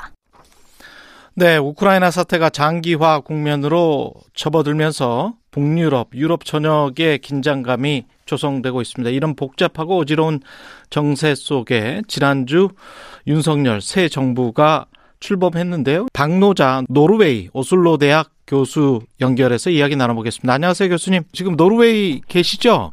네네네, 그렇습니다. 네네. 예, 지금 러시아, 우크라이나, 러시아의 우크라이나 침공 이후에 이제 전쟁이 장기화되고 있는데요. 어떻게 보십니까? 네, 저는 상당히 비관적으로 보고 있습니다. 아무래도 지금 러시아 입장, 그러니까 러시아 푸틴 독재 정권의 입장에서는 이 전쟁에 거의 그 명분을 걸었다고 이야기해도 과언이 아닙니다. 그러니까 러시아 정권 입장에서는 우크라이나 를 속국화시키지 못하더라도 거기에서 상당한 영토를 장악해야 정권의 그 말하자면은 명분이 서지고 이제 그 정권이 여태까지 해온 일들이 전당화되기 때문에 그러니까 지금 공세 속도가 대단히 느린 걸로 봐서는 그 목표에 도달할 때까지는 우크라이나에서 파괴가 계속 이어지지 않을까 그런 우려를 하고 있습니다. 근데 그렇게 영토를 점령을 했다고 선언을 한다고 하더라도 나토가 인정을 안 할 거 아닙니까? 네, 그런데 러시아 독재 정권이 지금은 미국을 비롯한 나토가 더 이상 세계 체제에서 말하자면 패권 중심의 노릇을 어차피 못할 것이라고 내다보고 있는 모양으로 음. 인정을 못 받는다 해도 실질적인 그 점령만 하면 되는 것으로 그렇게 인지하는 것 같기도 합니다. 그렇군요.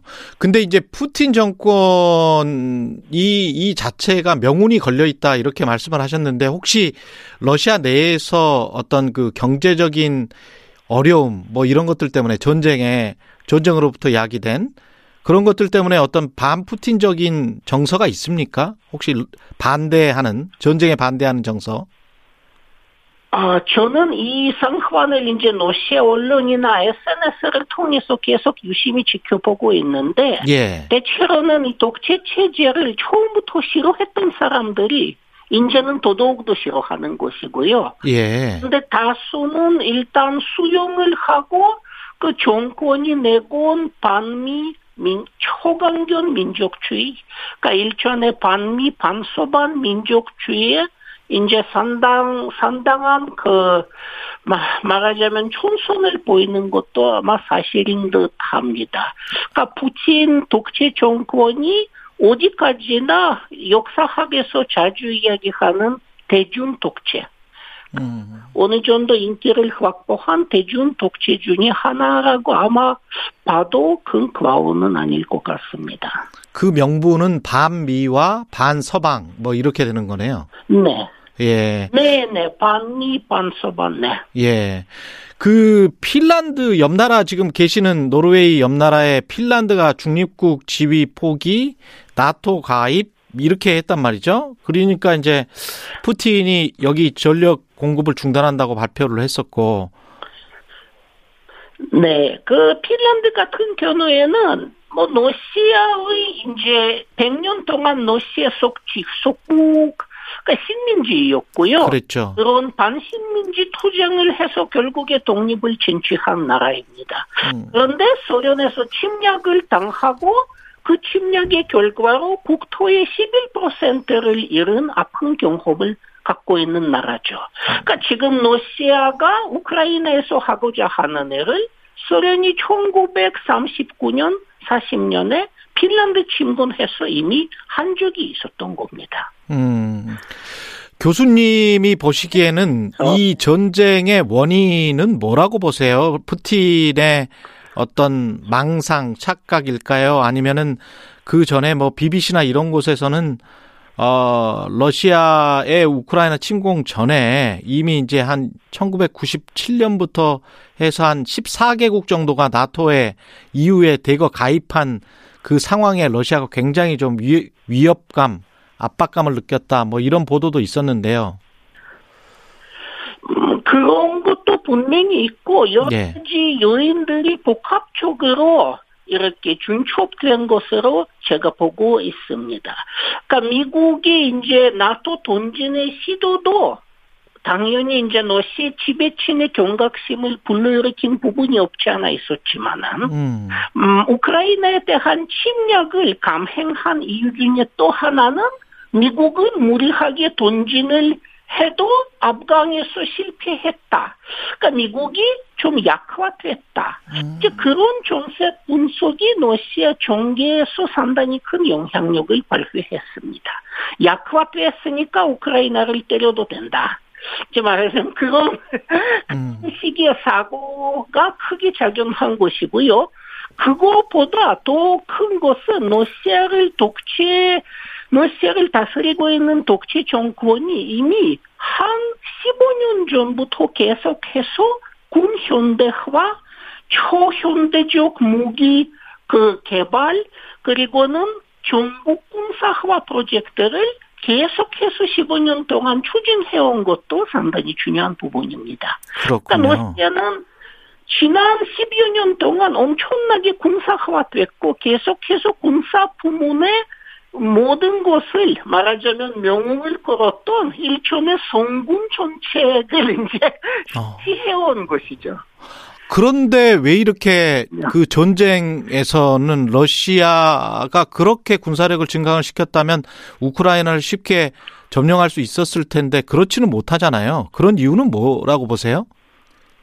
아, 두 가지라고 봅니다. 하나는 러시아 못지않게 우크라이나도 초, 2014년에 러시아 침략을 당하고 크림 반도를 잃은 뒤로는 아주 빠른 속도로 군사 부문을 증강해왔습니다. 음, 우크라이나도? 우크라이나도 이, 예, GDP의 한 6% 정도 계속해서 군사에 투자해온 것이죠. 지난 8년 동안. 음. 그러니까 얌사하게가 말하자면은 계속해서 이렇게 그 총들로 치닫고 있었다랄까 이제 그런 인상이 있고요. 예. 또 하나는 러시아는 독재 국가입니다. 그러니까 시민사회로부터의 그 피드백을 국가가 받지 못하고 있고 독립 언론은 거의 없습니다. 음. 그러니까 관료들이 독재하는 만큼은 또 관료들의 그 무민이라든지 부정부패가 엄청납니다. 그러니까 천문학적인 수준이죠.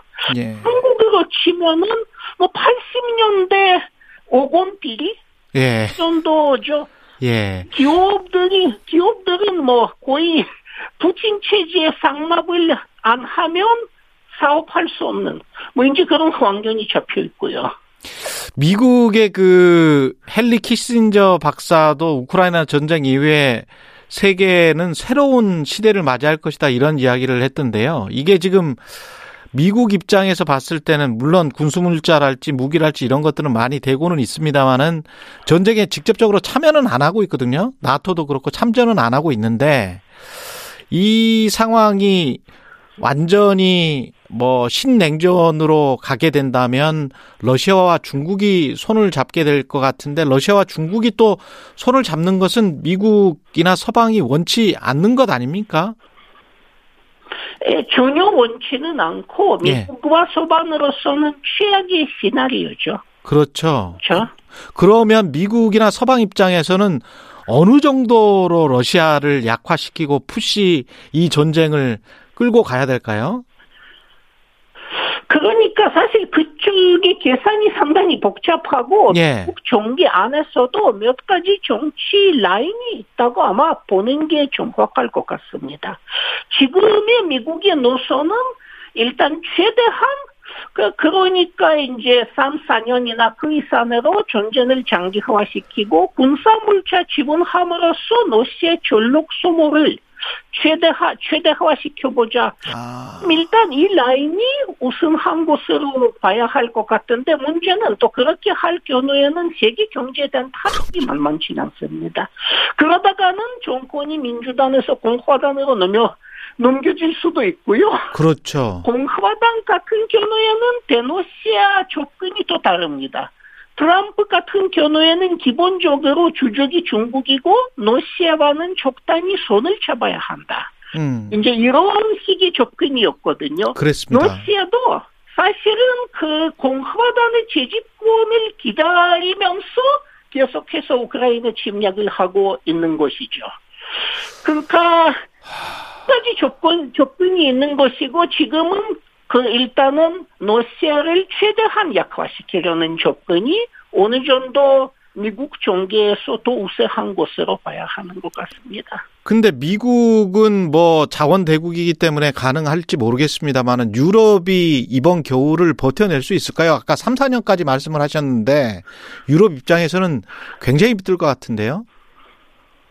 예, 아주 힘들고 그런데 실제로는 뭐 러시아를 제재한다 뭐 한다 그러는데 예. 어, 러시아의 자국 그 석유와 가스 팔아서 벌었던 대금은 금년에는 그러니까 금년 전반기는 그 작년보다 오히려 훨씬 크다는 보도가 계속 예 있죠. 예, 맞습니다. 그, 그러니까 실제로는 제재는 어. 그렇게까지 큰 효과를 내지 못하고 있고요. 음. 유럽의 주요 국가인 독일 같은 나라의 특기는 가스 공급은 차질 없이 계속 이루어지는 것으로 지금 보이는 것이죠. 음. 사실은 어떻게 보면 독일은 러시아 가스를 사가면서 러시아의 대금을 결제하고 또 한편으로는 우크라이나에 무기를 공급합니다. 어떻게 어떻게 아 상당히 역설적 상황이죠. 그러네요. 아이러니네. 아주 묘한 상황이 됐는데 그러면서 그 대금 지불은 그러면 달러로는 못 하니까 루브라로도 음. 어떻게 하나요? 대금 지급은? 저 복잡한 시스템인데요. 러시아 예. 은행을 제재한다고 큰 소리 치지만 음. 가스프롬 은행이라는 러시아 가스 재벌에 이제는 소, 속해또 속하는 은행은 유럽에서 계속 장사하고 있습니다. 아 가즈크롬 뱅크는 예. 네, 그래서 그 뱅크에는 유로화와 개, 개치화하고 루블화와 개치화 두 개를 이제 두고 어, 대금을 유로화 개치화에 일단 지불한 뒤에 루블화 개치화로 이체시키면 아 그렇게 되면 되는군요. 주는 건 이런 식이에요. 아 그러니까 루블화 가치가 생각보다 그렇게 많이 떨어지지가 않는 거군요. 지금 상황이 예. 네, 훨씬 올랐습니다. 예. 그리고 아까 그 쭉 우리가 러시아의 우크라이나 침공 이후에 이 전쟁의 장기전에 관해서 말씀 을 들었는데요. 어떻게 보세요? 한국은 어떻게 해야 됩니까? 이런 미묘한 상황에서 전쟁의 상황, 그다음에 미중 갈등의 상황에서 어떻게 우리는 해야 된다고 보세요? 뭐 저는 두 가지 측면이 있는 거라고 봅니다. 하나는 명분이고 하나는 실리입니다. 예. 명분은 어쨌든 대한민국은 국제법을 준수하는 국제사회의 모범 국가가 됐으면 하고 실제로는 우리는 그러니까 강, 최, 최대 군사 강국이 아닌 이상은 우리한테는 음. 그 국제법 준수가 유리합니다. 음. 국제법이 기반한 세계 질서가 우리한테 유리한 편이만 훨씬 더 유리한 것이죠. 그런 만큼은 러시아가 저지른 국제법 유린을 우리는 당연히 비판하는 게 맞, 맞습니다. 그렇고요. 뭐 예. 인도적인 차원에서는 당연히 우크라이나 난민 지원부터 시작해서 이 침략의 피해자들을 도와주는 것이 이제 선진국으로서 의무라고 봐야죠. 음. 그거는 이제 당연한 거고요. 당연히 그렇게 해야 하지만 동시에는 어디까지는 이 침략은 뭐 러시아라는 군사 강국의 인접국가 침략인 동시에 강대국 사이의 대리전이기도 하죠. 예. 러시아가 우크라이나에서 미국과 싸우고 있다고 지금 주장하는데 뭐 완전히 틀린 말도 아닙니다. 음. 이제 미국 무기도 쏙쏙 들어오고 해서 뭐 틀린 말도 아닙니다. 아, 그런 초강대국들의 군사 패권 싸움에 대한민국이 끼어 들어가서 어, 사실은 득볼 게 없습니다. 음. 그래서 그런 측면으로부터 되도록이면 골이 도는 것이 아마 국익에 맞지 않을까 뭐 이런 생각을 하고 있습니다. 예, 알겠습니다. 박노자 네. 노르웨이 오슬로 대학교 교수님이었습니다. 고맙습니다.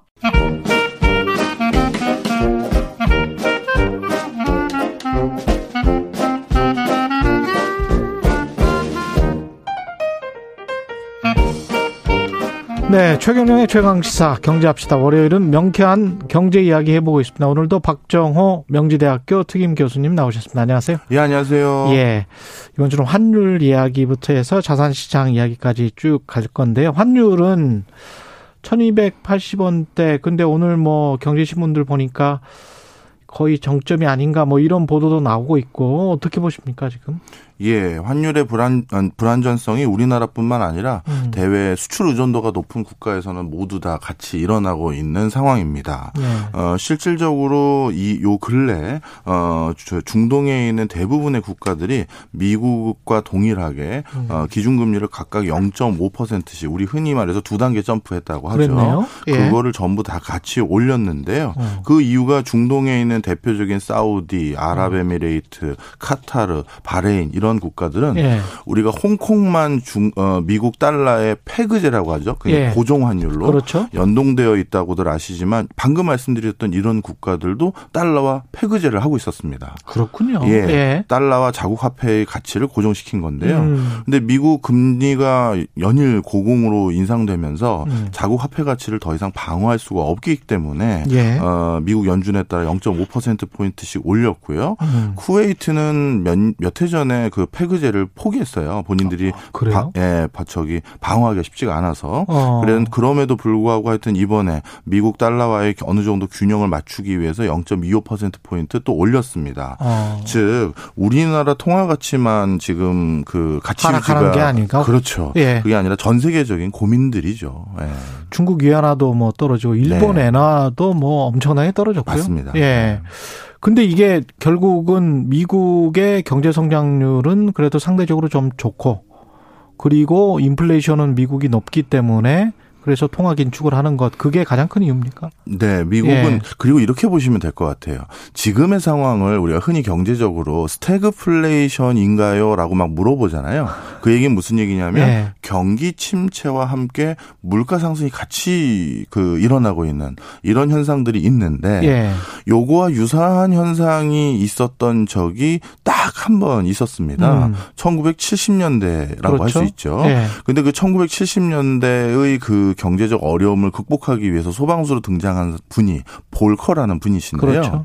그 당시 볼커가 연준 의장이 되면서 어. 79년도에 되셨는데 예. 한마디를 하셨어요. 시장에 대해서 어떤 스탠스를 보일 거냐. 음. 나는 물가만 볼 거다라고 하셨습니다. 아. 그러면서 왜 물가만 보냐. 그 당시 실업률도 높아지고 그렇죠. 경기가 어, 회복한 게 완면 완연하게 행복한 것도 아닌데요. 음. 그랬더니 볼커께서 뭐라고 하셨냐면 물가만 잡으면 나머지는 그대로일 거다라고 하셨 하셨습니다. 아, 물가만 잡으면 나머지는 예. 그대로일 것이다. 네. 예. 그러니 모든 문제는 물가만 잡으면 다 해결된다라는 말씀들을 하신 거거든요. 음. 그런데 그 이번 연준도 일단 우선순위를 물가 잡는 데 둬야 된다라고 철저히 생각한 것 같아요. 음. 지금 사실 미국은 그래도 뭐 아직까지 구인난에 시달, 시달릴 만큼 어느 정도 그래도 경기 부분에 있어서는 여타 국가에 비해서는 좀 괜찮은 편이라고들 그렇죠. 알고 있는데 예. 이렇게 주 가도 미국 주가도 심상치 않고 음. 그리고 미국도 경기 상황이 점점 심상치 않다라는 걸 좀 느끼고 있는 것 같거든요. 예. 그런 과정에서도 예전처럼 물가 물가를 먼저 잡지 않으면 어 안 된다. 아무것도 백약의 무효다 이렇게 생각하는 것 같아요. 그럼 제롬 파울도 같은 생각이다. 지금 폴 보커가 생각했던 것과 같다. 예, 맞습니다. 왜 예. 그러냐면요. 이 경제학자들의 대부분은 물가가 어느 정도 통계 어, 저 통제할 수 있는 범위에서 우리가 잡지를 못하면 음. 그 다음부터는 이 문제는 경제 외적인 문제까지 불거지기 시작합니다. 정치적인 문제까지. 예, 정치적인 예. 불안전성 올라가죠. 그 다음에 하나 하나가 이제 경제하려는 문화 어 이게 바뀌어 버리는 거죠. 음. 예, 대표적으로 어 이런 고물가 또는 하이퍼 인플레이션에 준하는 물가 상승을 한두 차례 이상 경험했던 중남미 국가들은 그렇죠. 아무도 저축을 하지 않아요. 네. 아, 그러, 그래, 그러네. 예, 예. 뭐, 입을 거 안 입고, 먹을 거 안 입고, 예. 뭐 안, 안, 먹고, 예. 몇년 동안 모은 돈이 불과 몇 개월 만에 휴지 조각이 된다. 오히려 사는 게 낫겠네. 그렇죠. 미리 사는 게. 예. 예. 그런 거를 한두 번 경험하신 국민들이 있는 국가에서는 이제 저축하라고 하면 정신, 정신 나갔냐 소리가 나오거든요. 정부나 중앙은행에 대한 불신으로 바로 이어지는군요. 그렇죠. 이게. 그러다 보니까 이제 저축률이 떨어진다는 건 국가가 중장기적으로 성장할 수 있는 시드머니가 없어지는 거니 음. 경제 전반에 저성장 기조가 유지되는 거고요. 그렇죠. 그 다음에 두 번째는 시중에 그 외환 시장이 아주 불안정해져요. 중남미 국가들 같은 경우는 음. 인플레이션 심상치 않다라는 소리만 들리면 국민들이 달러부터 사재기를 합니다. 아. 그래서 반작용이 일어나는 반작용이 일어납니다. 그래서 지금 브라질 기준금리를 말씀드리면 이 네. 시중금리가 아니에요. 예. 기준금리인데 예. 11.75%였다가 어 얼마 전에 또 올렸어요. 12.75%로요. 이 기준금리가 기준금리요. 그러니까 이런 국가들이 이렇게 기준금리를 10% 이상으로 하는 이유가 네. 몇 번의 이런 그 물가잡이에 실패를 하고 났더니 야 이럴 때는 달러부터 내가 손에 움켜쥐고 있어야 우리 집 생활비 내고 먹을 거 살 수 있구나라는 국민들의 인식이 형성되다 보니까 음. 한 번씩 한 번씩 국제적인 이런 소요가 일어나고 나면 시장에서 달러가 완전히 사라져 버려요. 그러면 더 달러 풍기 현상이 일어날 테고. 그럼 달러가 더 귀해지니까 자국 화폐를 방어하기 위해서 기준금리는 10%가 뭡니까? 브라질은 2017년도엔 이거보다 더 높았거든요. 그랬죠. 자, 그러니 한번 물가를 못 잡는구나. 물가 이거 우리가 생각하는 범죄에서 이게 방어가 안 되는구나가 국민들이 인식하게 되면 이런 폐해가 생기거든요. 우리도 그러면 인플레이션을 못 잡으면 환이 지속적으로 가치가 떨어져서 비슷한 현상이 나타날 수가 있다. 네, 뭐 우리나라까지는 아, 우리나라에서는 아직까지 그런 사단이 일어난 적은 없지만 그렇죠. 이게 이제 역사가 주는 또 중앙은행들끼리 알고 있는 공공연한 사실들인 거죠. 예. 중남미 국가를 봐 이런 음. 그래서 어 지금 미국부터 뭐 우리나라뿐만 아니라 중동 지역도 지금 경제가 그렇게 녹록하진 않아요. 그렇겠습니다. 그럼에도 불구하고 네. 이렇게 고금리를 유지하면 서민들은 어떻게 하는 거냐라고 음. 했었을 때 어쩔 수 없이 물가를 먼저 잡는 길을 선택했던 것 같고요. 예. 그러면 1970년대 후반 80년대 볼커가 초긴축을 했을 땐 그러면 경기는 어떻게 살렸느냐? 그때 음. 물가는 결국 2, 3년 뒤에 잡았습니다. 그렇죠. 경기는 어떻게 어, 살리려고 노력을 했었냐면 금리를 낮춰주는 건 지금 돈값을 싸게 해줄 테니 투자하시거나 고용하시거나 소비하세요라고 유도해서 경기를 살리는 거잖아요. 예. 그런데 금리를 이렇게 올리면 그렇죠. 무슨 재미가 있어서 누가 투자하고 누가 소비하냐 이거였는데 예. 그 당시 레이건 대통령이 선택했던 방법은 규제를 풀어주겠습니다. 음. 그동안 비즈니스 하기 힘들었던 그 규제들 내가 다 풀어주겠고. 규제 완화 쪽으로. 예, 그 다음에 감세해드리겠습니다. 요 두 개를 당근으로 들고 온 거예요. 80년대 그 카터가 그 한 번밖에 못 하면서 바로 그쪽으로 이어졌잖아요. 맞습니다. 예. 그래서 그 두 개를 돈은 비싸지만 다른 인센티브를 드릴 테니 이때 좀 투자 좀 하세요. 음. 이때 좀 소비 좀 해보세요. 이런 걸 유도했었었거든요. 그런데 그 두 가지가 그렇게 썩 잘 작용했다고 보기 어려워요. 예. 그래서 결국 레이건 대통령 때는 정말 미국에서 피눈물을 흘릴 정도의 고강도 구조조정이 연이어졌었거든요. 그래서 문제는 경제라고 하면서 빌 클린턴이 등장을 합니다. 네. 네. 예. 바로 이제 그런 맥락인데 예. 아마 이번에도 이 고금리 기조를 물가를 잡기 위한 우리나라뿐만 아니라 전 세계 중앙은행의 기조는 지금 다 같이 공통적으로 글로 흘러가고 있거든요. 그러면 그 다음에 당근으로 많은 국가가 제시하는 게 음. 세금이라도 깎아드릴게요. 예. 아니면 뭐 규제라도 좀 완화해드릴게요. 우리나라도 음. 이제 뭐 그런 비슷한 분위기가 그런, 있죠. 그런 분위기네요. 예. 예. 그런 상황에서 이 세금과 규제 완화 또또 다른 플러스 알파의 어떤 당근책이 작용하지 않으면 음. 많은 국가에서 힘들어지겠네. 그렇죠. 그래서 뭐 구조조정까지 갈 수 있는 국가들이 상당히 많이 있을 겁니다. 근데 금리를 인상한다고 해서 또 다른 반론은 이런 게 있더라고요. 예. 그러니까 이번 같은 경우에 미국은 어떨지 모르겠습니다만 유럽이나 한국 같은 경우에 에너지 가격이랄지 곡물 가격이 상승함으로 해서 지금 인플레이션이 일어나고 그것의 주된 원인 중에 하나는 러시아 우크라이나 전쟁이잖아요. 네. 그러면 전쟁 안 끝내면서 또는 미중 갈등이나 이 공급망 해결을 안 해, 안 해놓고 물, 뭐죠? 금리만 계속 인상해가지고 인플레이션 잡을 수 있느냐 이런 반론도 있습니다. 맞습니다. 예. 그런데 이제 선진국 같은 경우는 예. 그동안 물가와 시장 상황에 영향을 주는 여러 무기들 중에서 음. 철저히 금리에만 점점 더 의존하게 될 수밖에 없었던 게요. 자본 시장이 발달된 국가들이거든요. 음. 그러니까 금리라는 약발이 시장에 충분히 작용을 하는 거예요. 예. 근데 후진국은 오히려 금리 변화가 큰 영향을 안 미칩니다. 그런 나라들은 자본시장, 금융시장이 발달되지 않기 때문에 그렇다. 오히려 적극적인 예. 정부의 경기 보조금이나 아니면 그렇죠. 조세 정책이 예. 영향을 미치는 거거든요. 예. 그러다 보니까 중앙은행들의 진화 발전상 음. 선진국들이 가지고 있는 무기라고 해봤자 금리밖에 없는 거예요. 그러네. 그래서 지금 예. 선진국들의 그 중앙은행들의 회의들 같은 경우 음. 어, 잭슨 홀 미팅 이런 데를 보면 우리 금리 말고 별도의 무기를 좀 발견해야 된다, 발명해야 된다라는 얘기들을 많이 하고 있는 상황이에요.